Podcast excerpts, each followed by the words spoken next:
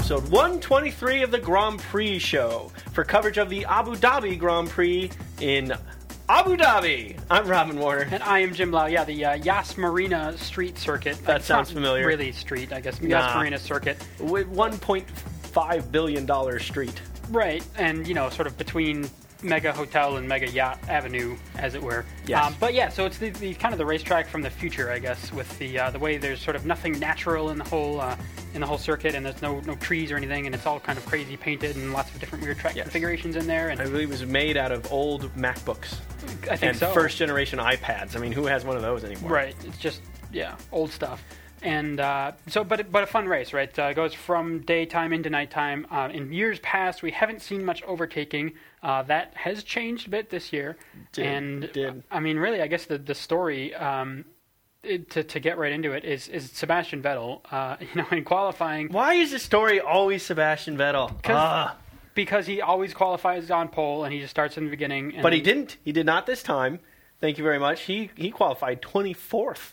Couldn't even get out of his own way. Well, in regulation speak. Sort of, as in he was fastest. Well, not fastest. No, but no, he wasn't. He you know, genuinely wasn't. Yeah, Hamilton Hamilton had a handle on actual speed at the track. Uh, Vettel was was going to be what fifth, I think, or third. Third. Okay, and uh, and but was disqualified because he didn't have enough gas in his car. Oops. Oops. Uh, had to stop on track, and then still didn't have enough enough gas to uh, for the FIA to get their sample, so it had to be sent to the back of the grid, uh, which I thought was fun, right? So um, every once in a while, when you see someone have to work their way through traffic, and uh, you know, let's let, let's sort of test this guy out in a little bit of a different way. Not just can he start at the beginning and pull out some time, but is he, if he really has to work his way through the field, can you do it? And today, um, through a combination of skill and luck, I think must be said, uh, Vettel Uh, yes. did make his way to the podium and uh, was was really impressive with a uh, third place result. Yeah, he, he was he was quite impressive, and he made very good use of uh, a very quick car. They made a strategic change to the car um, overnight because he was 24th, um, because he was no longer. I guess I don't know exactly how that works. I guess he was no longer in parc fermé. They changed seventh gear in the car Yeah. and made it taller so he could go faster down the back straight, which I was actually a little bit surprised you could do that.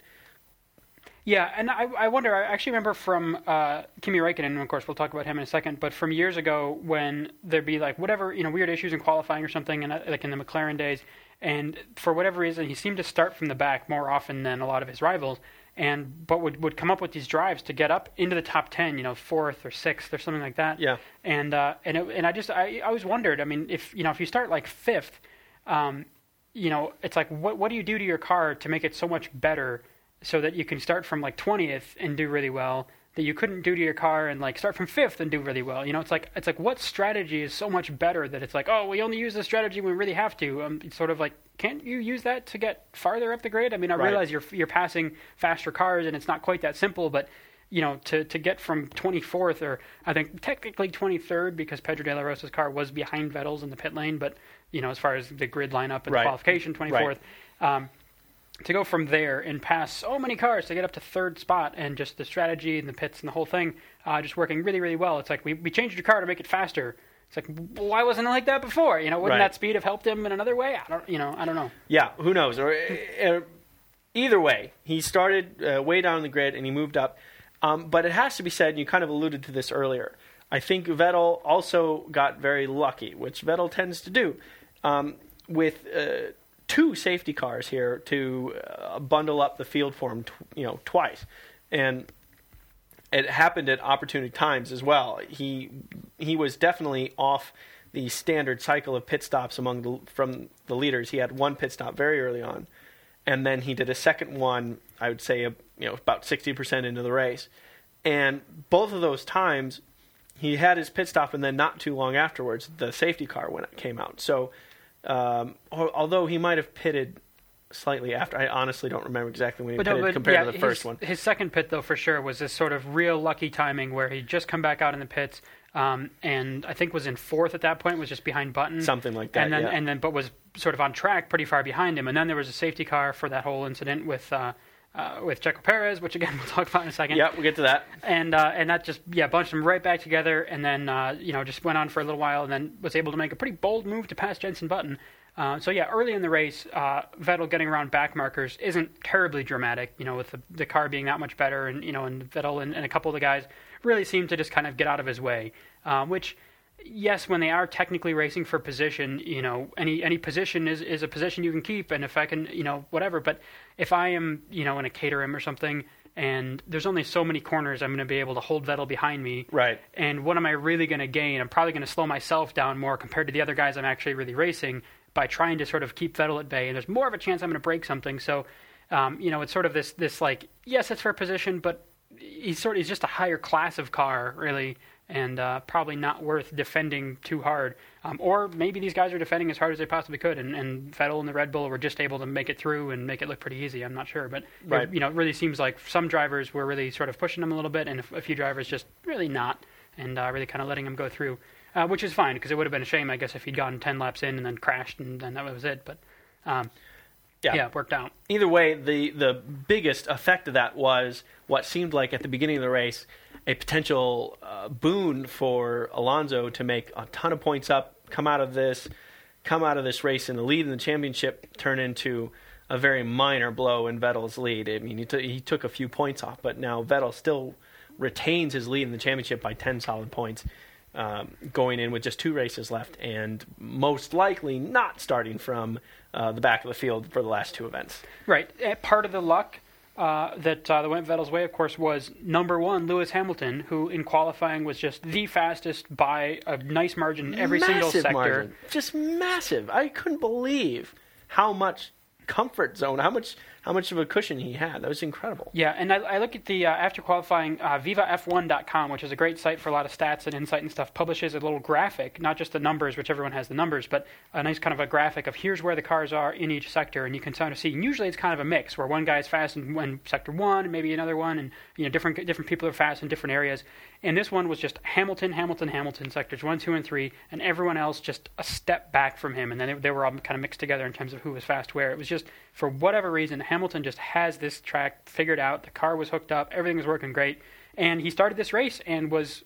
Uh, I guess, for lack of a better term, vettling it, Yeah. pulling off, you know, starting to pull up a nice lead. I'm sure Hamilton wouldn't want to be told he was vettling it. But, No, you know, but I mean, it's. I guess it's. Yeah, it's better than Schumachering it or something. well, so, these know, days, which- absolutely. uh, but uh, and and then just had he had a fuel pressure problem, and it was just he's you're going, you're fine, you're winning, and you're not, And you're, you're done. Pull over, and stop, and you're done. game over, which is super frustrating. Um, there was a little bit of an allusion to. Uh, that oh, isn't it weird that after as soon as you know McLaren, you know Yeah. uh, Hamilton announced he's leaving McLaren, uh, you know there's a technical problem on his car in every race. Isn't that a bit funny? No. Which you and I looked at each other and thought, no. I mean, No, it's not funny. Yes, it is a coincidence. Yes, McLaren still wants to win races. I mean, Well, it's just so our, our question though is, um, you know, so you and I don't think McLaren would do anything intentional for the for a McLaren car to get a poor result. It just doesn't make sense to us. But are there people who honestly believe that?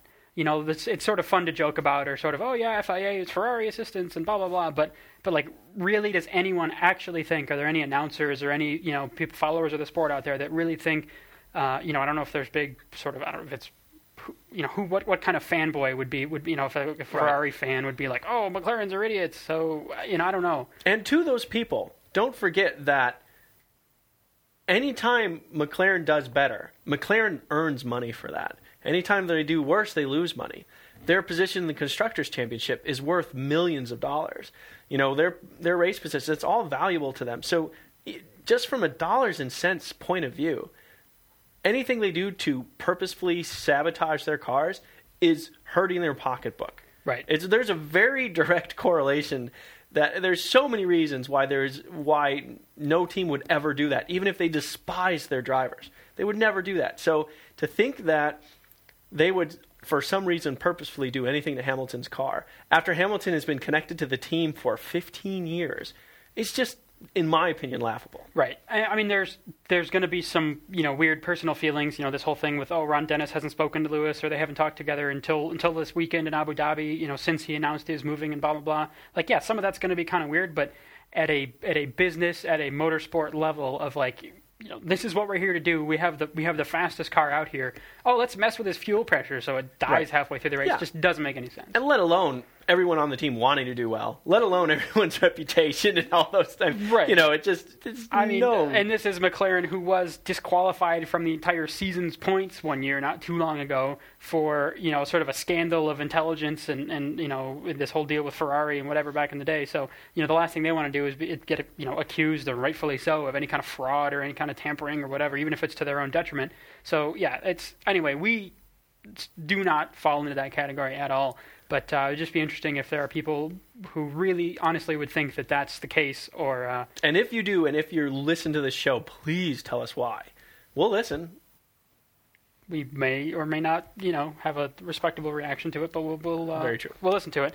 Uh, so yeah, so it was looking like all Hamilton's, you know, it was, Hamilton's race to uh, to win today, and it, you know, obviously all fell apart for him. Um, but there was a lot of other drama. I mean, we're um, you know we're used to the Abu Dhabi of a few years ago, where Alonso couldn't get around Vitaly Petrov for you know eighty percent of the race, Right. And, you know, just very little overtaking and Very boring, frankly. um, you know, day into night, but you just kind of fall asleep anyway, so it doesn't matter. But there was there was a lot going on. I mean, some of it in terms of, uh, I mean, obviously when the when the winner or the the leader of the race just just falls out of the race, that mixes things up a little bit. Um, you know, Alonso doing just far better than that car should. Uh, Webber having a poor start, which mixed things up and got Raikkonen up into a good spot at the beginning. And uh, I mean, we can't, uh, you know, just we, we we can't discount Raikkonen for holding on to it and and making it happen today, and just in coming across with his with his first win, you know, since his return to F1. Uh, it was it was fantastic to see him come out on top. It was, it, you know, he's been you know up and down, up and down, but at least in race pace, is you, it's been pretty darn consistent that he's always trying as hard as possible and always keeping himself in that fight one way or the other. You know, it didn't pan out to be super crazy in India. He ended up finishing, I think it was sixth, maybe it was seventh, seventh, and you know, and uh, they brought a big update to the car in Korea to try to do one last push to the end of the championship.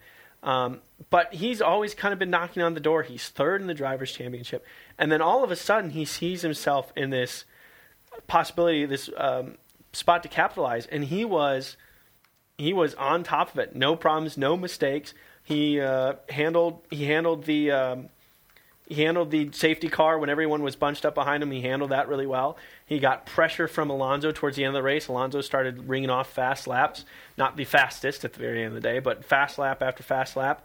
Didn't faze Raikkonen. Um, Raikkonen being hassled by his team boss over the radio, trying to talk to him and tell him stuff. and that did faze Raikkonen. That is just so funny to hear him. He he kind of came off like a bit of a jerk, to be frankly honest. But because it's Kimi, it's just funny. It you just can't because it is so Raikkonen. It, Yeah, it's it- fulfilling the caricature of Kimi Raikkonen. It's Kimi Raikkonen playing the character of Kimi Raikkonen. Yeah, I think absolutely. is what it is. Yeah. So if you didn't happen to hear the radio transmissions, he was quite curt with his um, with his race engineer um, at two different occasions. First time when his race engineer was trying to tell him distance behind that Fernando Alonso was and what his pace was and all these things, and he said, "Just don't talk." Well, what was his words? Just just don't say anything. I know I know what I'm doing. Yeah. Basically, leave me alone. I know what I'm doing. Yeah, leave me alone. I think because it was like, oh, I'll keep updating you on the gap and the pace, and he's like, I don't want that. Right. Just like, don't talk. I, I, you know, I don't, I don't want it. I don't want to hear it. and then during the safety car, uh, the engineer got on the phone. Hey, you need to keep your tires warm. And Kimi's like, Yeah, yeah, yeah, yeah, yeah. He's like, I know. Keep the tires. Stop telling me every ten seconds. Yeah, and then what you pointed out, you know, 30 seconds later when we saw going around, everyone else was, you know, back and forth across the track scrubbing their tires, and Kimi was like dead Bone straight, straight. down the middle. but he knew what he was doing. and know. he got an excellent launch. He got an excellent jump uh, after the safety car came in, and he went on and win his first race of 2012 in a Formula One car. And, and now he's and the one benefit from that, uh, you know, he is officially out of the championship running at the end of this race, despite winning the race. Because Vettel did as well as he did, there are now there's now more than 50 points between um, Raikkonen and, and Vettel but it does put him over.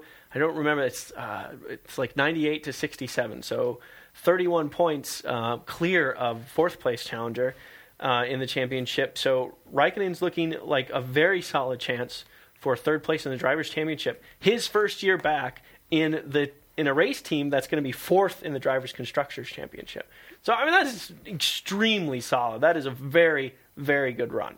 Yeah, and that's you know to contrast with a seven-time world champion, for example, coming back into the sport after three years and Right. having a string of very dismal results. To uh, yeah, to come back and, and be you know very very respectable position in the championship and with a race win. I mean that that really has to feel good. It's not the championship, of course, but to to not just oh yeah we did really well on points, we had a couple podiums, blah blah blah. But you know what? No, in, in Abu Dhabi, won the race, top step of the podium, the whole thing. Well- that's that's got to be a nice boost. Contrast it to Mark Webber, who is in the current constructor leader and in fourth in drivers' championship. Yeah, You know, with more, with multiple wins, by the way. He's Yeah. had two two wins this series to uh, Kimi Raikkonen's one win now, and he's in the championship winning car, and he's he's the one that's 31 points behind Raikkonen. yeah. I, I don't know. I Kimi in my mind has been extremely impressive this year. A little bit of a jerk, but extremely impressive. But it's, it's I don't even it doesn't even strike me as being a jerk. It just strikes me as being just him. It's like his personality and it's whatever. Which but his I- personality is a little jerky. It's a little jerkish. Some jerk jerk worked into the personality there. uh, yeah, maybe. I mean, I feel like his engineer would, would should probably know that he doesn't want you know updates every few seconds on who's around him. I know, but if someone's trying to tell you something and trying to be nice and trying to be helpful, be like, "Thank you, but I really don't need that right now." You know, with Kimi, yeah, yeah. yeah. I mean, it just there was no, you know what I'm saying. And then also, he, at the end of the race, he was like, "Yeah, thanks, guys." On the radio. Oh, you gotta respect Kimi. But, I but have did they hire him so they'll be so he'll be professional on Of the radio? course Did they not. hire him so he'll of win the course race? not. You know, of course so not. I'm just. It is still funny. Fair enough. No, it was funny. It was it was a good moment. And uh, yeah, I mean, speaking of scrubbing the tires, I mean, he at least didn't uh, you know drive himself off the track trying to scrub his tires and into a DRS you know styrofoam sign. This is true. unlike unlike one's S Vettel, um, who who did so. Um, but yeah, there's I mean, there's Who a will lot. go? He'll. that was not words. Nailed it. Who will go nameless until now? It was Sebastian Vettel. Yeah, I mean, there's a lot of little incidents. Not a whole lot of them are, are sort of controversial enough to to really dig into. Um, but so you talk about Mark Webber for a second, and there's a couple of a couple of sort of uh, gray areas, I guess, with uh, with Webber's driving today, and kind of what you know. So he got he had no penalties. Um, he ended up having retiring from the race after a crash with uh, I guess it was Grosjean's car um, after fallout from another incident. And that was not his fault. Right, no. That was a, just an innocent bystander But type of deal. before that, there was a run in with Massa and there was a run in with Maldonado. Yes. and neither of which he was penalized for. But uh, you were saying you're of the opinion that uh, that may not be the case if it, if it weren't Webber or if it were Maldonado and Webber the other way around, or whatever. So talk, talk Absolutely. through that Yeah, so both of those race incidents were investigated by the FIA safety stewards. For Um, like two seconds. Those are really quick investigations. They- I must. both I of them were add. investigated. Both of them uh, were listed as no further action. But you know, he had a very aggressive move on the outside of, for against Maldonado, trying to uh, pass him around the outside of a corner at the uh, at the straightaway, and and uh, he gave uh, Maldonado no room. Maldonado slammed on the brakes as hard as he could. He was as inside as he could be. He was all over the curbs His wheels of the apex. locked up like Yeah. already at that. point. Everything you Yeah. could do, and they ran into each other. Flip those two around. Maldonado was trying to do the pass around the outside. Would that have been looked at and given no further action? I'm suspicious that uh, Maldonado would have gotten a penalty. Now, maybe that's not entirely unjustified. I mean, Maldonado is, uh, Webber has kept himself largely trouble free this whole season, and maybe that merits a little bit more flexibility when you do have an incident. But then uh, at the same time, if it is supposed to be an isolated incident versus an isolated incident, and based on the way things have been judged so far this season, it seems like Webber kind of got lucky. Then, in addition to that, he had another incident very similar with Massa, and that was also deemed a racing incident. And there, to me, it seemed well. Uh, maybe that one was a little bit more of a racing incident, but it definitely still seemed like Webber was the aggressor. Yeah, and and I, I agree. I mean, certainly the Maldonado one. Just looking at the onboard from Maldonado, the, my question is sort of, you know, what else could he have done? And there's a couple of these incidents, and I think, I, I, you know, not to sort of throw Grosjean under the bus, but there's several incidents where um, it's maybe not your fault, but could you have done something differently to avoid it? It's sort of a different sort of level of, of responsibility or whatever. So it's like, okay, you know, you know, when Grosjean is in crash after crash and says, "Oh, I, you know, it wasn't my fault. It wasn't my fault." It's sort of like a little kid being like, "He started it." It's like, "Yeah, but you didn't have to continue it." You know, Right. so if he says, "Oh, it wasn't my fault," it's like, "Yes, but with when we see these top drivers going wheel to wheel, which we did today with with Button, with Alonso, with Vettel, with a lot of these guys really really close to each other. And even if if there had been an incident, you could say, oh well, it wasn't his fault. But the point is, there weren't incidents. So with Maldonado, though, I look at the uh, the, the issue with Webber, and I just think there is just nothing Maldonado could have done. Right. You know, he was he was taking his corner. He wasn't trying anything weird. He you know he was he was already on the line. It was Webber trying to get around, and he was already at the apex of the middle of the corner. And then all of a sudden, bam! There's a Red Bull car, and and there's his front wing gone, and and you know mixes them all around. So it's like. What what you know what would you ask him to do in that point? You know, whereas Webber had all the options in the world, um, because he was on the outside of the track. He Right. could have he could have backed off. He could have run wide. He could have you know there's a lot of different things he could have ways he could have done that. So I'm uh, I'm in agreement on that one. I don't remember the uh, the Massa one as well. I mean, I, what I remember from the Massa one was the the weird sort of the little fake out at the very end where Massa spun without Right. contact, Right. uh, which was sort of interesting. And that was just I think an overreaction to uh, sort of seeing Webber's car coming back at him. But It was a bit of an overreaction, yes. But and there was I, w- I did want to add there was poetic justice with the uh, Webber Maldonado instance because Webber spun in that one, Right. And that ended up costing him a few places. But you know, everyone has their down days. Uh, this definitely was a down day for Webber. It's really a shame too because in the middle of the season, early middle part of the season, it really looked like Webber could make a real strong run for this championship. Mm-hmm. And had he kept himself a little bit more tidy and just a little bit sharper, he, I think he very well could have been. You know, Yeah. he's got two race wins. He could have been right there with Alonso. Yeah, and I mean, looking at the championship uh, board right now, it's you know Vettel has ten points over Alonso, uh, like we talked about. But then it's then and then Raikkonen is I think like you say a sort of clinched third place as much as can be said. Um, but then yeah, Webber is only two points ahead of Hamilton, and both of them scored zero today. You know, both of them retiring, uh, and then Button is is in a couple points back. Uh, uh, what is it? Uh, Twelve points behind Hamilton. Yeah. So certainly that could change. That's for sixth spot. You know, Yeah. Button could make that up or whatever, and then it's like a you know they, they leak back to Massa and the rest of the field.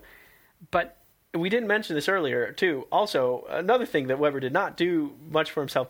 Think about his racing start today as well. Yeah. Didn't even think about that. But he was he was on the front row, and by turn what three, he was fourth or fifth. yeah, it uh, it went wrong, and that's really where Kimi got got around him there and, and was able to just sort of start his charge. Um, still behind Hamilton at that point. I mean, Hamilton really had the handle on it um, and, until he didn't until until, until his car let him down. Until McLaren cut his fuel line. bastards. yeah. Um, and then the other, the other big incident, uh, well, I guess the big incident, there's not a whole lot of drama surrounding it, was Narain Karthikeyan and Nico Rosberg. Mm. A, a very big crash where um, what what ended up being called on Narain's car was a steering failure.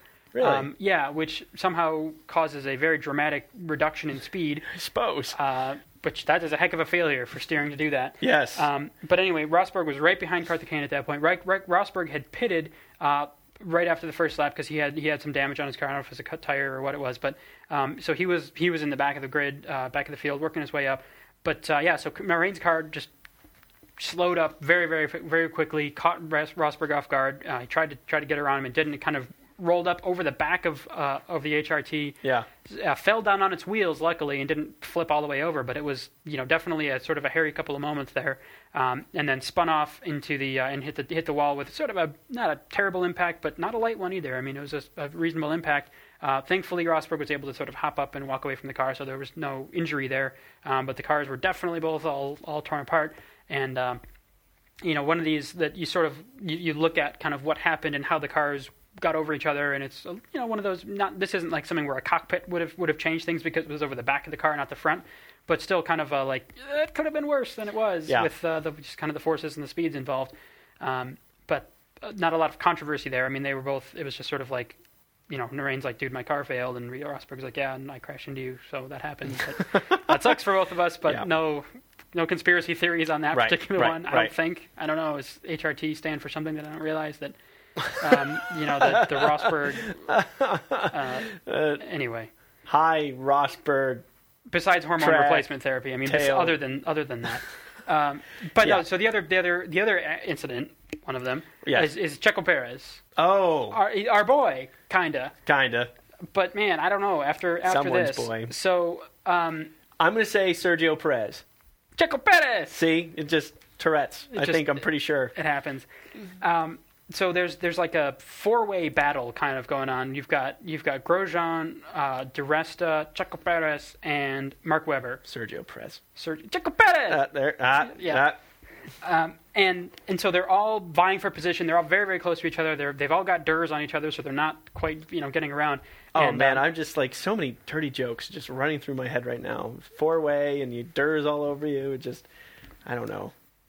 yeah. Well, let me know, sh- let me know if something comes up. I shouldn't have brought that up. Okay. so um, Checo kind of, uh, I I mean, I don't, I don't know. It's, it's sort of, it's sort of between, not like an inside or outside, but sort of in between a couple of cars, um, to to try to make a pass and to try to, I think. Uh, capitalize on Grosjean slowing down um, as a, as a reaction to Resta, as best I can uh, recall without looking at the video right now. Um, but uh, it, it really you know, it seemed like just tried to, trying to get his car to fit somewhere that it that it just wouldn't, and uh, and the end result was uh, Grosjean's car just being kind of bumped out to the side into Webber's car. Right. Um, so in that case, uh, like we said, you know, it wasn't really it wasn't Webber's fault by any means. Um, maybe if if if he weren't if he had sort of backed off a little bit to uh, if he were you know thinking about a championship or something, if if he were in maybe a different state of mind, um, he may have done something slightly different with his car to keep him out of that way of danger. But as it was, uh, it was you know it wasn't it wasn't certainly a Webber aggressive thing, um, but it knocked Webber's car off. You know, broke his his wheel, and uh, he sort of just uh, went off to the side. But uh, uh, damaged Grosjean's car did end his day as well. So we saw yet another uh, downward, you know, sad lion walking around in the paddock. Um, Yes. especially after Raikkonen won, and then uh, Grosjean's on the on the Lotus pit like, like, oh, good. yay, that guy won. Sweet. and this in this instant, uh, Sergio was deemed at fault, and he did get actually a pretty stern penalty. Not only was it a stop and go, it was stop for ten seconds in your box, then go. Right. So- Which is so much longer than a drive-through. Oh, uh, man. You know, to, to not only just to That's be off the track and going slowly, but then to you know ten seconds plus the decel time and accel time. exactly. Um, and you know whether uh, you know that that's a heck of a penalty. Um, you know Webber and Grosjean had tougher penalties, and that their races were ended at that moment, and they they were done. So you know, does the fen- the penalty fit or whatever? You know, or was it how intentional was it? I mean, I don't think it was his intent to actually take cars out of the race. It was his intent to pass these cars, but Right. Right. um, uh, you know, but that that was, um, you know, so I, I guess we agree with the uh, the assessment. I think, but do you think the penalty is uh, is the right task to, uh, you know, the, the right thing to do? Yeah, you know, I think a stop and go would have been okay, but I think because there were so many people involved in in, in the accident, it did cause so much of a ruckus that yeah, I don't. I guess I don't really. I can't really argue with that too much, to be honest with you. Yeah. So Checo ends fifteenth today, um, but uh, Grosjean tenth uh, with retirement. Uh, Webber eleventh, and uh, I mean there were a lot of cars out today from. Uh, we didn't even talk about uh, Hulkenberg from from lap one. Um, you know, getting getting punted off there, and then that was you Yep. know then Rosberg had his tire or whatever. Then the lap seven was that Narain and Nico deal. Um, Hamilton out, Webber out, Grosjean out. So you know those things kind of helped the, the top of the field look a, a little bit weird, but um, but you know the guys that held on and uh, and made it happen. I mean, obviously Vettel had his his driver through the field, but um, behind him Jensen Button, solid race, not amazing. I mean, he had the same car uh, uh, basically as uh, as Hamilton and could have uh, potentially just uh, walked away with it. He started fifth instead of uh, uh, instead of first, but. Um, you know, we may have been able to see something better from Jensen, but uh, that's is what it is. Um, but Pastor Maldonado, man, um, did start third. I mean, put himself in a, in a great spot. And He actually had, a, I think, a KERS problem. It said that means, you know, it's just sort of his uh, fall back to fifth. Um, some of that, of course, helped by, you know, he, he was he would have been lower if it weren't for some of the other drama around him that he was able to avoid. But uh, yeah, so you know, sort of just a shout out to uh, Pastor doing his thing. Um, and you know, the only in- incident he was involvement involved in was really, you know, nothing he could have done about it. Uh, and then Kobayashi behind him, not actually running into multiple people today, just uh, kind of doing his thing.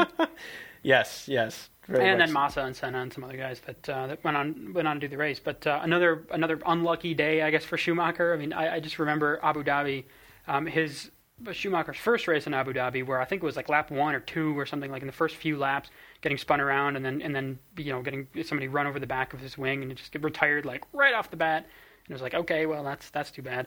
Um, but uh, and and again here today, just uh, I think he had a, he had a puncture down. He just had to take an extra pit stop and slowed him down enough to move him back in the field. He finished 11th. You know the Mercedes really not looking amazing today, And uh, there's so many questions now to to Lewis Hamilton. I'm sure he's sick of the question of like, "Hey, Lewis, you know you're in the fastest car ever, you know, and you're just you dominated at the beginning of the race until your car failed, but doesn't it worry you that the Mercedes are really slow?" And he's like, "No, no, it's a challenge. It's fun." Uh, hmm.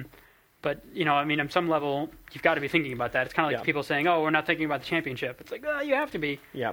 Uh, but Oh, I mean, it, it- Vettel said that what last race after the the last race where he won. He's like, "Oh, we're not thinking about the championship. We just want to win races." Oh, come on, that's uh, couldn't be more from the truth. But anyway, with with that, I I don't know. I think part of it is just uh, Schumacher's retiring. He knows it. I just in like a lion out like a lamb kind of situation for Schumacher. You know, he's been he's been around for a long time. He's been back for a long time now, and it's just like just just brutal. It's no mercy for this guy. It's just he's just looking so lackluster, yeah, and in a lot of ways, I think everyone just kind of wants this to be over as soon as possible. That are in just, that just camp. rip that band-aid off. That's man. what I'm Just- saying. You know, it's just it's it's just a it's I, I have so much respect for him wanting to come back and doing it and, and all this kind of stuff, but it's just the way it's worked out. It's just That sad. respect is just going away. It's just sad, you know. It's just not how you want to end your Formula One career. Well, there are only two races to go this year, and uh, in Schumacher's career. Uh, the next one, of course, being uh, somewhere in this mystical land called Tex Texas, Texas. no, yeah, I believe Something it, or other. I believe the X is silent. It's Uh, Teja. Ah, Teja. Teja. Yes, so uh, that that's that's happening apparently, and then Brazil. Um, you know, obviously we're excited about it because it's on our time zone. Now, one thing that's going to be interesting about Texas is I hear that a couple of celebrities are actually going to be at that event. Yeah. Yeah, um, some high-profile dudes from the uh, metropolitan uh, Detroit area. Don't they do some F1 show or something? No, no, no, no, no. But they do something about Grand Prix, I think, though. All, all I know is F1 show. Did it change? No, no, no. Oh. You don't know anything about that. Oh. What you just said, Hmm. show.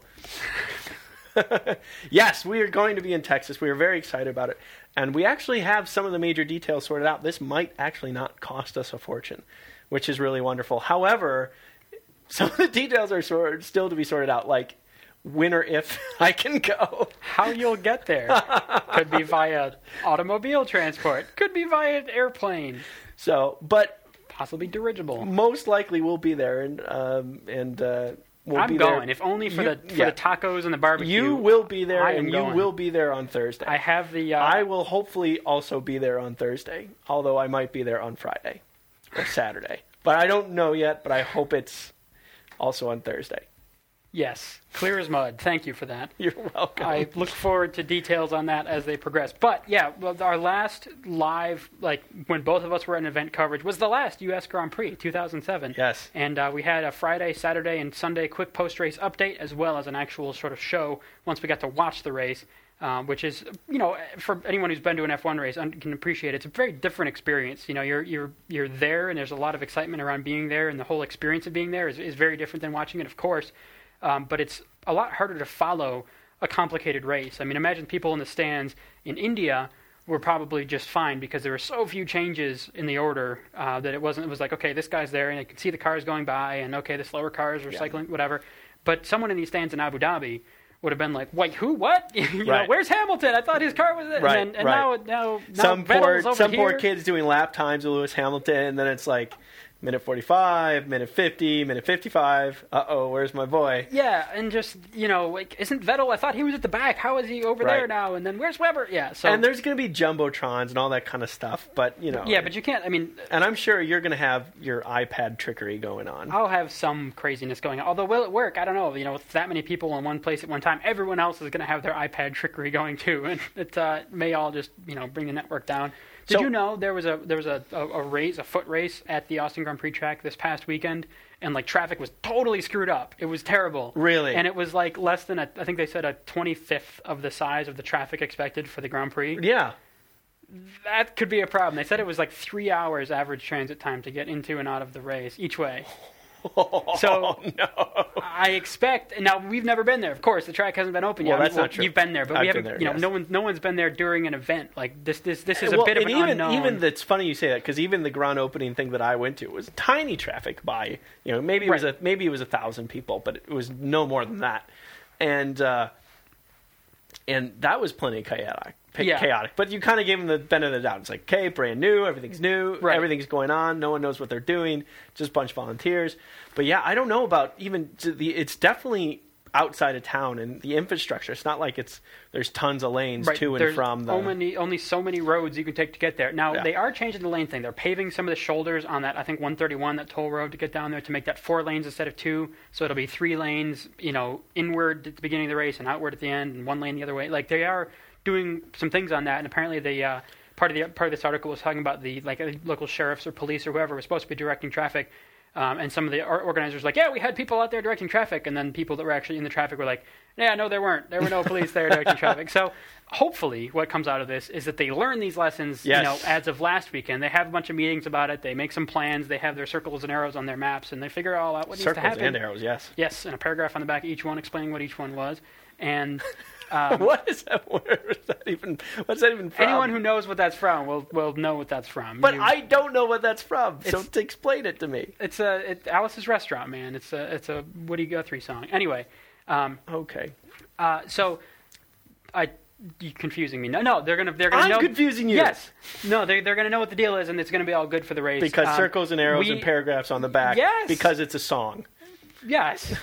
It's a Thanksgiving song, okay? It's seasonally Thanksgiving appropriate. song? Yes, it's the Thanksgiving song. How is that the Thanksgiving You know song? what? If it was the Thanksgiving song, I feel like I would know about it What- being okay, what- being an American that celebrates Thanksgiving What's- every year. By the way, What never Thanksgiving song? one. What, okay, what's the song you have to listen to on Thanksgiving? I don't know. It's something about turkeys trotting around. I don't It's know. That's not That's even a song. No, it is. First of all, second of all, that's more Thanksgiving-y because it's about turkeys. You eat turkey on Thanksgiving. At least most people do. Yeah. Anyway, should be okay for us. We are going to be taking the shuttle bus and not trying to park our car and paying thousands of dollars yes, to, uh, exactly. to park which is supposed to be free. I do hope that is the case. the shuttle is free. Yeah, there's there's two. There's one from a convention center, one from right downtown.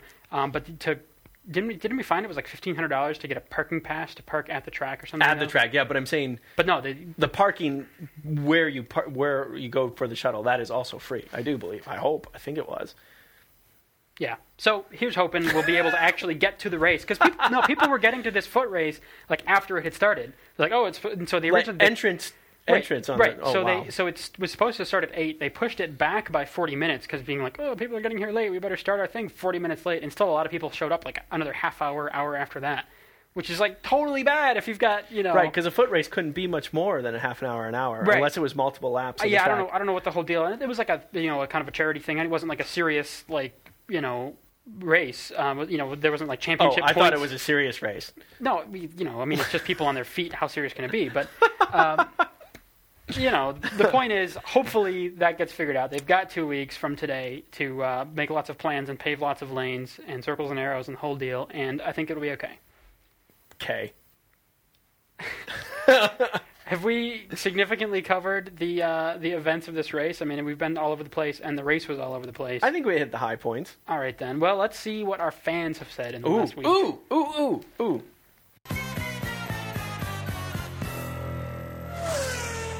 Of course, it is time for listener feedback, and we have a lot of it this time. We only had one week since last show, but uh, we had some issues which people wanted to weigh in on. And Blowing that's up, up in er. Whatever you just said.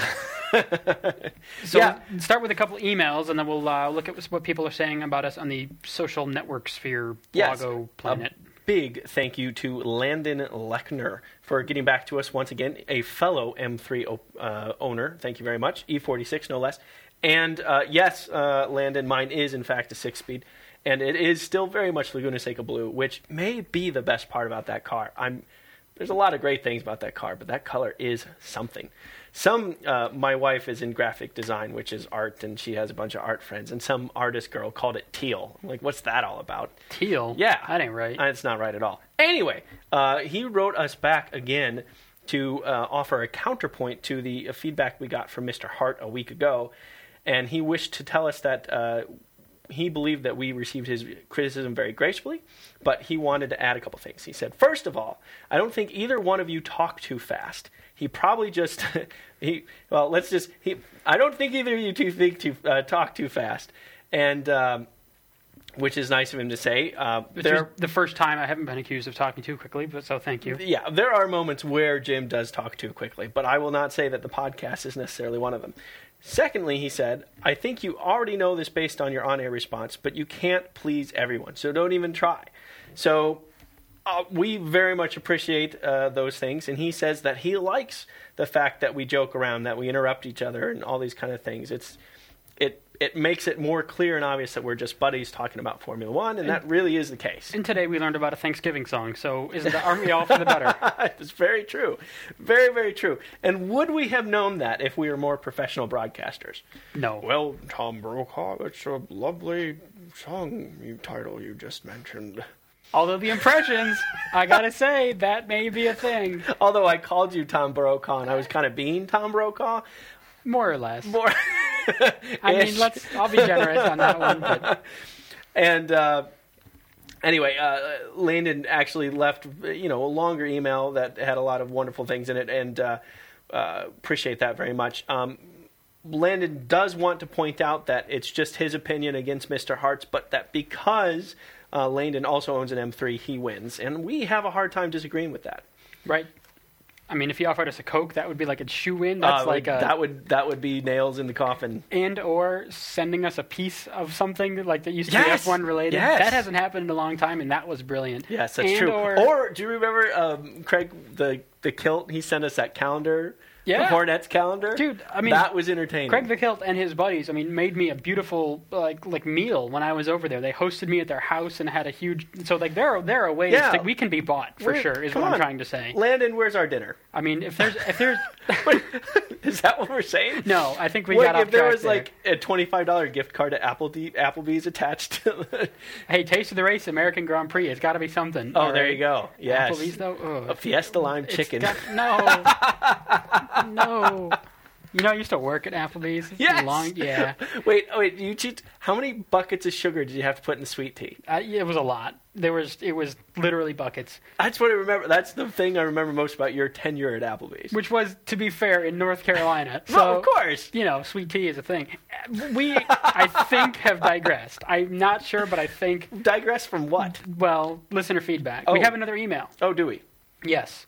Uh, we've got uh, so so Landon check bag in, which is cool, and and yes, we I do remember your name from years ago. Um, he says he's found a way to watch all the races with his own eyes. So does that mean you've gone to all the races yourself, Landon, or are you just watching them online right now? No, So we got clever with torrents or something. Okay, well, so that's that's very different than traveling all around the world all the time, which would be very amazing. So, Yes, but his own eyes were viewing Formula One. well, uh, they were viewing a screen that was anyway. Well, Uh, we also got an email from uh, John in Toronto, Ontario. Yes. Sort of a local guy. He says he loved the preview of the Austin track, which is cool. I love that too, so thanks for that, Robin.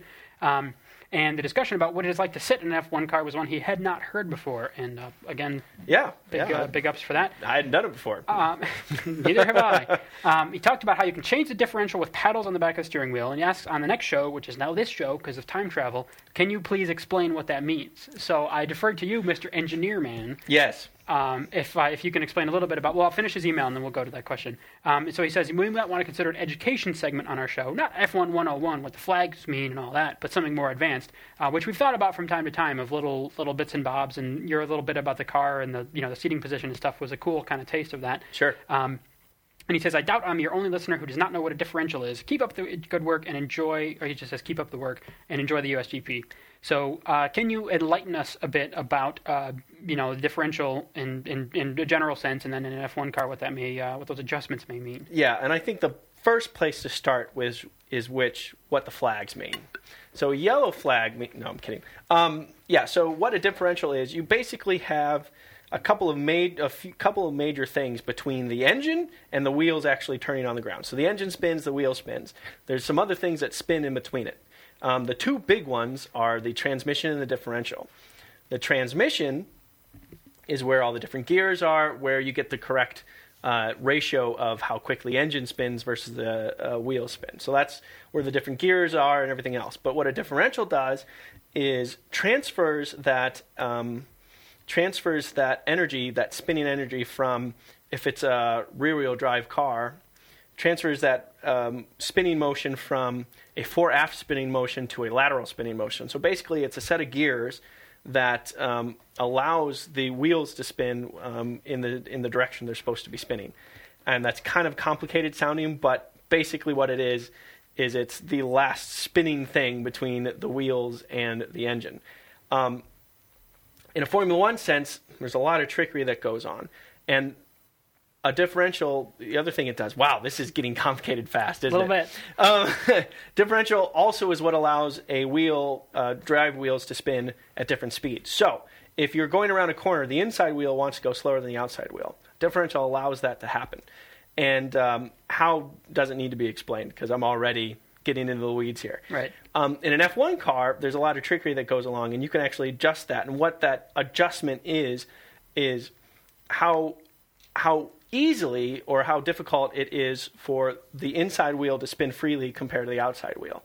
You can make it so that the two wheels are more likely to spin together at the same speed, or they're more likely to spin at different speeds, one slower, one faster. And for different types of corners, you may want one behavior over the other. So, what's extremely impressive about a Formula One car is that they can change those settings on the fly like that. And so, in one corner, they might want the differential to be more locked up, which would be both wheels spinning at the same speed. Or in another corner, they want it to be more open. And I'm doing air quotes for everyone Yeah, to if see. you could see, if everyone could see Robin's hand motions, you'd be it's, it's illuminating. As to, I learned all about the lateral forces and the gears involved with his with his hands. But um, But anyway, um, so that's what the differential does, and I've probably done more harm than good. So the Google.com is a great website. If you go there and punch in differential, all will become clear. Maybe we shouldn't do an educational segment. I don't know. Well, you said you're the engineer, so I started being Well, you are, but maybe that was the problem. That was the problem. All right, but thank you for the email, and um, maybe we were helpful. I would very much, John, if you have the time, it would be hugely impressive. Email us back and see if that was helpful at all. He stopped listening like three minutes ago. Differentials are good. They do things good. Another email from Luis A. from Spain. Again, another listener from Spain. Um, Oh, I thought it was Canadian. no. Luis, A. Get it? Ah. yeah. He says he's been following our podfast, podfast, yeah, for quite a long time. See, you're and, talking too fast. Yeah, I am. Uh, he has, has already left us a nice review on iTunes, which we appreciate. We haven't mentioned that in a little while, but uh, Hugely. You know, we, we had a you know every once in a while people get upset with us and put weird reviews on iTunes for us, and uh, I think there's a lot of people that are just happily listening along and uh, aren't aren't bothered by the reviews. But if you ever are uh, really bored and have iTunes open, um, feel free to stop by there and leave us something nice uh, so that other people can find our show because we really much appreciate that. Anyway, um, he wanted to pop in and encourage uh, encourage us to keep doing the show. Great as you are currently doing it, and not get undermined by these people who still don't get that we're not professional broadcasters, or um, the main point uh, that we do not get any cash at all by doing the show in our personal time. This is Um, true. That is very true statement. um, yeah, this is not a money maker for us. Uh, but uh, he really enjoys the show as it is, uh, our comments and the way that we do them and interrupt each other, listener feedback and everything on it. So now you're part of listener There's a feedback. lot so of there pro interrupters in the group. I guess, man. Let's let's they they're used to us. I mean, they've been listening to us for like five years now, five plus years, and that's this is just how we are. Um, anyway, uh, because he wanted to say this out loud uh, because testimonials like the last one uh, just make him angry and sad. So I think Luis may actually be more passionate about our show than we are. I think uh, to some level, but. Uh, No, it's it's pleasant. It's just like uh, you know, it's like people defending you, you know, like getting upset. It's like, no, that's my boy. You know what I mean? It's like your boy might be like, no, it's okay, it's a thing, but then you'd be like, no, no, you're my boy. That's not cool. So it like transfers the force from like on one axis to like Right. the other. Differentials. Ax- It dire- differentials it. It's like the differential of my boy. Uh, what? Um, he said so. He's not the uh, that uh, the other listener we had from Spain is not the only one in Spain. So uh, it's good to hear there's a couple of you guys out there, and uh, and that he is an Alonso follower. well, No. say something. Say something in Spanish, Jim. You've got this ability. You should capitalize. Muchas gracias por tu mensaje. Okay, so thank you very much. Something about guacamole, I think it was. I don't know. Thank you very much, taco burrito enchilada. Um, okay. Me gusta mucho que tenemos muchos escuchadores en España. That Yeah, but see, then, for you? I, I, yes, I'm sure now those guys are very happy, but now I am totally clueless. Like, for all I know, you just made fun of my mother. Well, I never mind. Anyway, um, so uh, then, so he wrote this email uh, yesterday before watching the races. So he was really concerned about uh, Vettel um, having the penalty being put back to the back of the grid. Right, Even though right. he's an Alonso fan, he, he had Vettel Vettel as prediction. So he's like, "Oh, it's going to be a disaster," and uh, we we know how that turned out. And we were not the only ones in that boat. So uh, Luis, you did okay. We all did okay. Uh, we're going to talk about predictions in a minute, but. Um, otra vez, muchas gracias por tu mensaje. Thank you very much for your message. And uh, we have lots and lots going on on Facebook. Um, we're, we're already running a bit long on our uh, listener feedback here. But How could we run long on listener feedback? you know what? It is not even completely dark outside yet. So we, let's let's let's, Let's go keep big. let's keep the happy train going. We've got Neil Popham, uh, as always, our prediction stud. is always posting fun things on the on the F1 cars, whatever our show is called. differential. Yes, it's the, on the, the differential show. Um, right after I, I posted about um, the uh, what did I it, uh, Williams? no, what the heck did I post? Well, no, Nico Hulkenberg to Sauber, Yes. and then he says, "Oh, well, now the STR guys are confirmed as well, so that's good." Yes. Um, we had uh, so it's going to be Ricciardo and it's Burnett actually at STR, which is. pretty is quickly filling up the, the teams that are confirmed. Confirmed. The ones that aren't are interesting. Like one notable exception is uh, Heikki Kovalainen, for example. yeah, he's yeah. And what about and di Resta as well? di Resta, of, came off a little Maldonado peeved. is not confirmed yet, so they may be working on some money or some who knows what. But uh, and then you know it's looking like it's going to be Esteban Gutierrez at uh, at Sauber, but I don't know that that's confirmed yet either. Um, so anyway, if we have two Mexicans in the grid, then that will be great because I really want to see a Mexican Grand Prix, partly because that would be delicious, and as we talked about in the previous show, there's lots of Mexican F1 fans, and it'd be really fun to go do that. And I do believe that uh, both of them are Telmex sponsored folks. Well, not? not anymore. Well, because because Sauber is sponsored by Telmex, but Checo Perez is not. I mean, he's going to. He, I mean, the money came through him. Of course, that was the connection. Right. But he's going to Vodafone, McLaren Mercedes. Vodafone being a big competitor to Telmex. Oh wow! I mean, from how does that globally. work? Ah, And that's that- really Yeah, fascinating. there's actually. a lot of sponsor issues. I mean, they both have shoe sponsors, and they don't line up. I mean, he's uh, there's there's like a tequila sponsorship for Mexico, which is sort of clashes with Johnnie Walker for Mercedes for McLaren and whatever. So there's Johnny, but okay, it's hard liquor. It's right. not. It's, okay, it's- you know, say, but they're different brands and they're yeah, all yeah. owned by different companies and Of whatever. course. So there's a lot of there's you know it's like a Reebok versus Puma sponsorship from different teams and all that. So there's several things that'll be interesting to see what changes and what doesn't. But it was interesting to see that Telmex said we're sticking with Sauber. Not that we're going to have some weird clash where the car. I mean, you don't want two phone companies and two liquor companies not. No, sponsoring your absolutely cars. not. So they're, But they're, they're figuring it out. But I mean, what Sergio went through, Sergio basically came up through a Red Bull drivers program equivalent that Carlos Slim, the owner of Telmex, put together. Right. I mean, that that's And then he was involved with Ferrari, but then now he's separate from Ferrari. Now he's competing against them. So anyway, it's, yeah, it's, it's, uh, that's so that's really fascinating. That'll be part of our, I think, postseason show. We'll Yeah, break that we'll- down we'll have a to little dig bit into more. that one a little bit. Still, somehow, we are still in listener feedback right now. um, I want to. so uh, Neil Popham is good. yeah, no, and the driver announcements. I wanted to mention that. Um, and then uh, Luis Manuel Silvestre from Portugal, um, right next to Spain, um, but uh, a Your language I, geography is amazing. I, uh, but a language I do not speak was where I was going. If you wouldn't interrupt me all the time. well, stop talking so fast. He says just a few words about the show. It is nice to hear your refreshing views on the F1 world, as it's nice to hear such an in-depth show made by Americans. Uh, Which uh, is is that a compliment? I'm not sure. Anyway, um, I've been hearing you for the last two years and never lost a show, which is excellent. Thank you for uh, for for staying with us, man. We appreciate it. Absolutely. that. Yeah. And um, he says that goes to the guy who said your show is not professional. Come on, if he wants pro, he gets Sky. Which you know, fair enough. There's lots of options for professional, and that's that's not necessarily us. Your amateur work is fine. I also listen to Christine Blachford and Mr. C side podcast, which is also great. Friends of the show. And when Joe Saward's in, it's a blast, and I, I very much agree. Um, we were fans of them as well. And Peter Windsor's The Flying Lap, which I don't know if you've seen many of those, but those um, he does. It's a, usually like a video podcast and goes Uh-huh. pretty well in depth on some stuff. He would know about a differential. He'd be able to explain that because he's got video and like a whiteboard.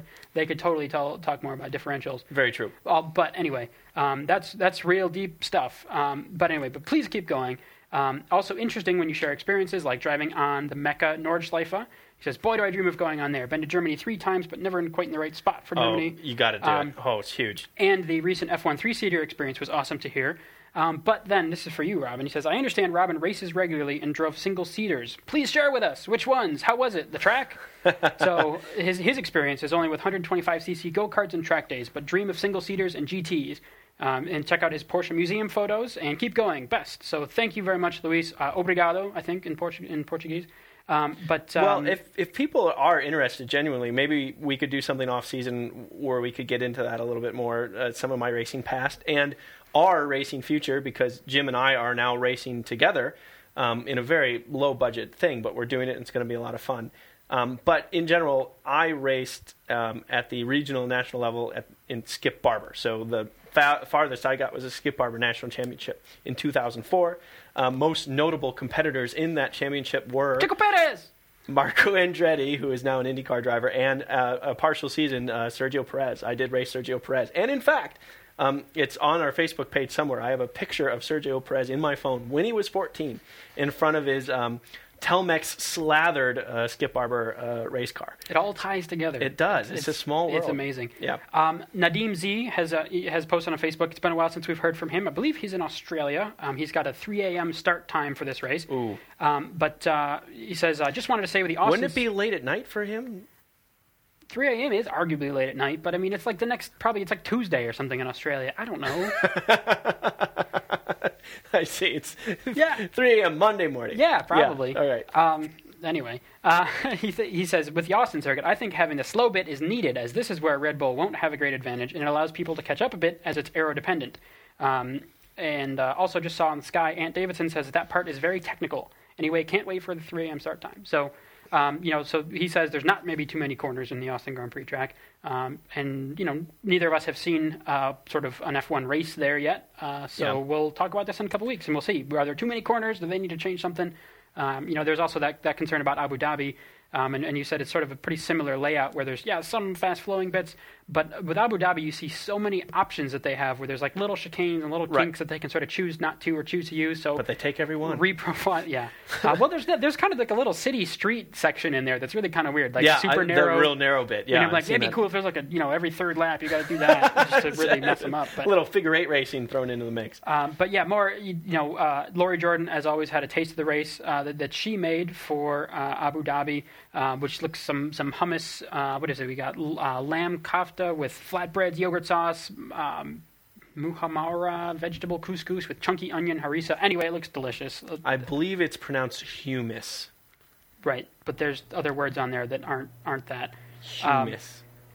and uh, and Colin Sato, Jaffa Graves, Sean Scanlon, all all the usual suspects are are added on the Facebook page. So um, the point is, if you're not taking part in these discussions, you really should be. Uh, visit funwithcars.com where you can comment on the shows directly, and there are links to our profiles and our, our things on uh, Facebook and Twitter and whatnot. And uh, Which we actually have to update, by the way. They're not actually all that terribly accurate anymore. No, they're they're they're legit. I mean, the, lo- the, the, the logo isn't the right thing because whatever, but you know, it's the right. It's twitter.com slash fun underscore with underscore cars. No, no, no, no, no, no. The to say. profiles and that kind of thing. No, I've been changing some of that stuff. Oh, have you? Yeah, some of it. Okay. Does Yeah. it say that I'm old now? Does it? And Robin is now oh, old. Oh no, that no, it's still no, it still says you're young. It's got that picture of you from like 20 years ago. Not 20. well, a All few. right. Listen, you know what? You know what? Are you gonna interrupt me now or what? All right, stop running jokes into the ground. Okay. There's a throwback for you. All right, we got to stop. Predictions. We need to predict and talk about what was predicted. Let's do that. Let's do that.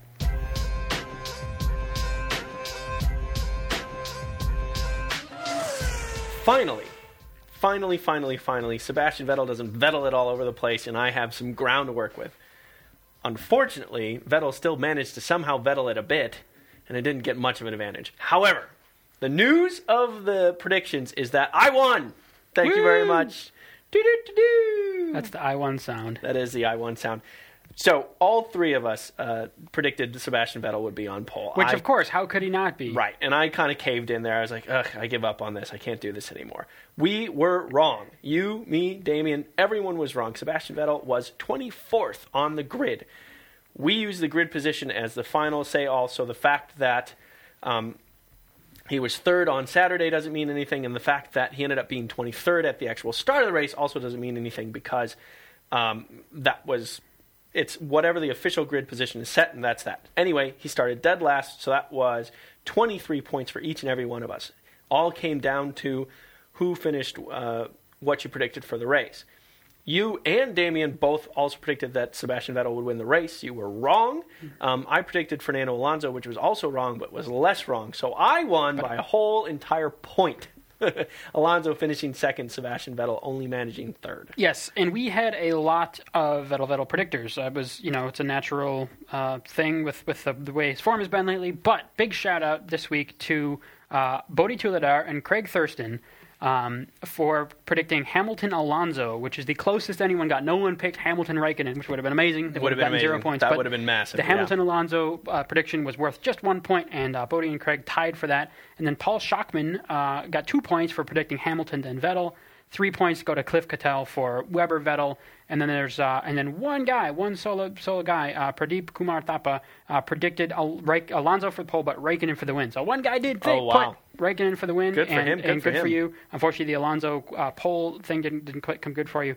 Um, but there were yeah like eight folks um, who basically who you know sort of gained a lot this week um, by not uh, not predicting Vettel for the pole uh, or even Hamilton for the vi- for the win. That was obviously another uh, another bad one. Or Yeah, anyone who, as bad, yeah. Or uh, for example, Craig the Kilt who had Webber for the win, which is also not a good one because of his retirement. Yeah. So. You know, you were in, in 12th spot, leading all, a bunch of you know, a bunch of Vettel Alonso predictors, and then Damien and I tied for 18th um, with lots of others for the Vettel Vettel predictors, and we all got 25 points. Um, so and I managed just 24. Right. so there's my win, which means that you've won nine of these things and I've won seven. So I crept forward a little bit, but uh, you are still, in fact, in the lead in both individual wins and total points scored. Right. So looking at the uh, overall uh, predictions championship now, um, Coming I, down to the wire. I am 30 points behind Tony Drake. Tony Drake is in the lead with 140 points. I've got 170. You've got 190. So um, no, no one's mathematic. Well, some people are, but um, we are not mathematically eliminated from this championship Very yet. true. We've only got two rounds to go, and it's Very of course you know Tony Drake's uh, looking pretty good here, and and Louise Marks, that's uh, Craig's better half, um, is uh, in second spot with 149. So uh, big big shout out to her. She's doing really really well. And uh, anyway, With that in mind, yes, I think we're going to do something unprecedented. We are going to give real and true insights into who to predict for those top 10 people, the people that are ahead of us. We're going to give you guys an edge on this. you know who's looking good? Charles Pic. Charles Pic, that's interesting because I agree with you Yeah. that he's a solid choice. However, you cannot go wrong with a Narain Karthikeyan pick these days. Yeah, Think about if he hadn't had that steering issue, I, he would have been. he had winner I mean, well up there. I mean, yeah, Well up there. sharp end of something, And the qualifying, it was just bad luck. It's just traffic this right? time. But I mean, that's not going to happen. Circuit of the Americas is new for everyone, so there's no reason to think that a Red Bull is going to be any faster than an HRT. Zero. So None. I'm thinking, yeah, you top ten folks. Um, yeah, I think that the the HRT, uh, you know, Marussia kind of region is a good place to be. Um, so that's good. Uh, we because we're just risky and dumb, Right, will probably go a slightly different route. Exactly. Um, so what do you think? So you were saying overall, you think Circuit of the Americas, in terms of a similar track, you think Abu Dhabi is actually really pretty close to it. I think it is fairly close, and I also think, uh, you know, Austin, Austin, Texas is not a cold place. It's not Abu Dhabi hot, certainly, but it is not going to be a 50 degree and rainy day. You know, it's gonna. There's most likely going to be some sun load on the track. And there's most likely going to be fairly warm ambient temperatures. So I think in that sense it'll be fairly similar. The layout is uh, definitely similar. The length and the number of corners is similar. So you're saying the Hamilton Raikkonen bet is the is that probably Hamilton will do really well and dominate qualifying, but then have a fuel pressure failure. Probably Vettel will get a penalty. He'll be at the back of the most grid. i mean you know it, not to get not to parse it up too much but i think the differential will be close to lock on this one Got it. yeah Okay. But it, it's tough, right? Because we all kind of we, we all got burned by, by the Vettel Vettel thing. I mean, I'm not so much in the race, but obviously in quali. Um, it was amazing how well he uh, was able to recover from that to uh, to get the third spot for our predictions and for the championship. Um, but uh, yeah, I don't know if uh, if it's worth doing another Vettel Vettel or if we think that McLaren's going to uh, going to come come back at it. Um, i'll tell you you know what i don't think and uh, i'll tell you that after you predict but I Okay. don't, you'll probably agree with me anyway Um, I'm going to go historically, whether it makes sense or not. yeah The last U.S. Grand Prix, pole position, Lewis Hamilton. Winner of the race, Lewis Hamilton. oh wow Um, we witnessed this right, and it was his third win, or second win, because he won yeah in Canada won the week Canada. before. yep Um, and then second place was Alonso last year, and Massa was third. Wow, Massa was, used to be good. Huh. Um, Yes. Fastest lap was Kimi Räikkönen, though, actually. oh, uh, how about that So yeah, actually that that um, I mean, except for Massa being that high, uh, seems like a pretty reasonable set. So yeah, obviously that was a whole different racetrack, and that was many years ago. But as it happens, that's actually not a not that crazy of a thing. So I am jumping the Vettel ship, as it were. there's only one problem with your prediction which is that is exactly what i was thinking Well, I said it first, therefore I am better, and I'm already 20 points ahead of you. So go ahead and predict the I same know, thing. I what the- can I can do no wrong. that's true Just go Vettel, Vettel, dude. I what am can, what can tempted- possibly go wrong? No, I am actually quite tempted to go Vettel Vettel. Or now. Massa. I Solely mean, because, maybe- yeah. Oh, sure. Raikkonen again. Who knows? Maybe he's got the momentum now. See, I really don't think so. I'll be honest with you. I mean, there's no reason not to think so. Although, you know, there's plenty of there's. I mean, University of Texas has its fair share of young ladies. I have a feeling Raikkonen may get distracted. Maybe slightly off his game. Yes, Fair enough. That's Oh, true. You know, why'd you have to do Hamilton, Hamilton? Because I- I'm smart, obviously, Ah, and quicker. Why did I give you that edge? That is not fair. It's not fair. All right. What do you got, dude? Uh, I mean, I re- the thing is, I, I, I, I really do think Hamilton, Hamilton, but but I have to say that Vettel is not a bad bet. Certainly, neither of us agree. Neither of us think that Alonso is going to be up there. And what does that mean? That means that Vettel's in a very strong position for the championship, right? I mean, that's kind of what we're saying by not saying it. Yeah, no, I I, I agree. I mean, I don't think uh, Alonso is going to be able to do enough to uh, keep off keep Vettel off from uh, from doing his thing. So yeah, I you know what I, I for the sake of making this championship interesting, for the sake of having the opportunity to do better, and because it's not a bad prediction by any means, I am going to go Vettel Vettel here. So the tables have been turned. It's the sound a table makes when Being it's turning. Turned. Yes, Hamilton Hamilton for you, Vettel Vettel for me, The old F1 show, Fun with Cars Grand Prix show, Swapperoo. and uh, Mr. Damien of course thinks Lewis Hamilton is going to be, and Paul agrees with you, and that Kimi Raikkonen is going to win the race. Yeah, but he doesn't know about U- University of Texas and the, the whole deal, the very- whole situation, as Oh, if he the, the amount of barbecue and beer that's available to anyone in Texas and Yes. in Austin. Um, so real quick, I've got the 07 Grand Prix page pulled up on Wikipedia right now, and there's just a couple of names in here that I just um, you know I kind of had forgotten about, um, it, and it's, which is interesting, right? So it had. Um, uh, you know, Kimi Räikkönen in the Ferrari, of course, at that point. Right. Um, uh, Heikki Kovalainen In the Um, McL- no, in the Renault. In, the Renault, yes, with Um, uh, uh, Fisichella. Right. Um, it was Vettel's debut in the Sauber, and he was the BMW youngest. Sauber. Right, BMW Sauber, And, he that was with Nick Heidfeld. um, the other BMW Sauber. Yeah, it was Heidfeld who Yeah. finished fifth, and uh, Vettel seventh. He was became the youngest driver to score a point in F1 that day. Uh, Jarno Trulli in the Toyota. Remember when Toyota was in F1? Get off That- my lawn! That was a thing. Um, but like farther down the field, we've got the Super Aguris, right? Oh, we've got yeah. Anthony Davidson, Takuma Sato, uh, the Williams, Toyota. They were using Toyota power then. right. Spyker Ferraris. And They it's were- funny to think about um, Anthony Davidson. You know, now he most recent ma- major thing he did was Le Mans, and I don't know because he had his back injury. I don't know if he did anything. Was he WEC? Yeah.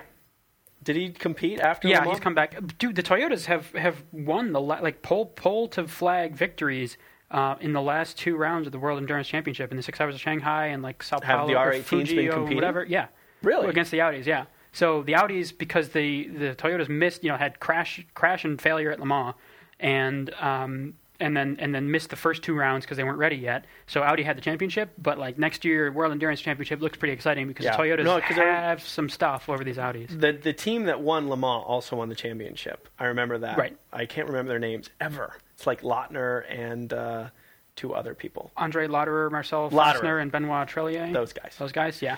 Anyway, um, so but then the Scott Speed in the in the uh, STR, Yes. and uh, Scott. remember Scott Speed? Yeah, that was a he's, guy. he's kind of falling. He's falling off the NASCAR radar too. He But just yeah, kind of- Red Bull was uh, Coulthard and Webber at that point. So anyway, it was just kind of a, I saw him like Super Aguri and like And Scott you know, Speed. it was and, five years ago, which in a way is a lifetime in F1.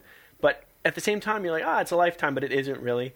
But then when you listen to that, you're like, wow, that is a lot different than it was now than it is now. I mean, we had Ralf Schumacher, but not Michael Schumacher because that was while he was retired and he was still racing. And Christijan Albers in the Spyker, you know, next to Adrian Sutil. Oh wow, yeah. Yeah, so it's like it's you know it doesn't seem like that long ago. We were there, you know. It was the or the early days of what was then the F1 show, uh, but uh, it is kind of a while ago, you know, with uh, with all these guys doing the thing. Jenson Button in the Honda, you know, who's With Rubens. um, was he? Yeah, Yes. with Rubens. Look at that. Yep. And Button came 13th, and Rubens 15th. And that was the another great result. That was the Earth car. The Earth, Remember, we were both like, wow, that car is way prettier in person. right? Yeah.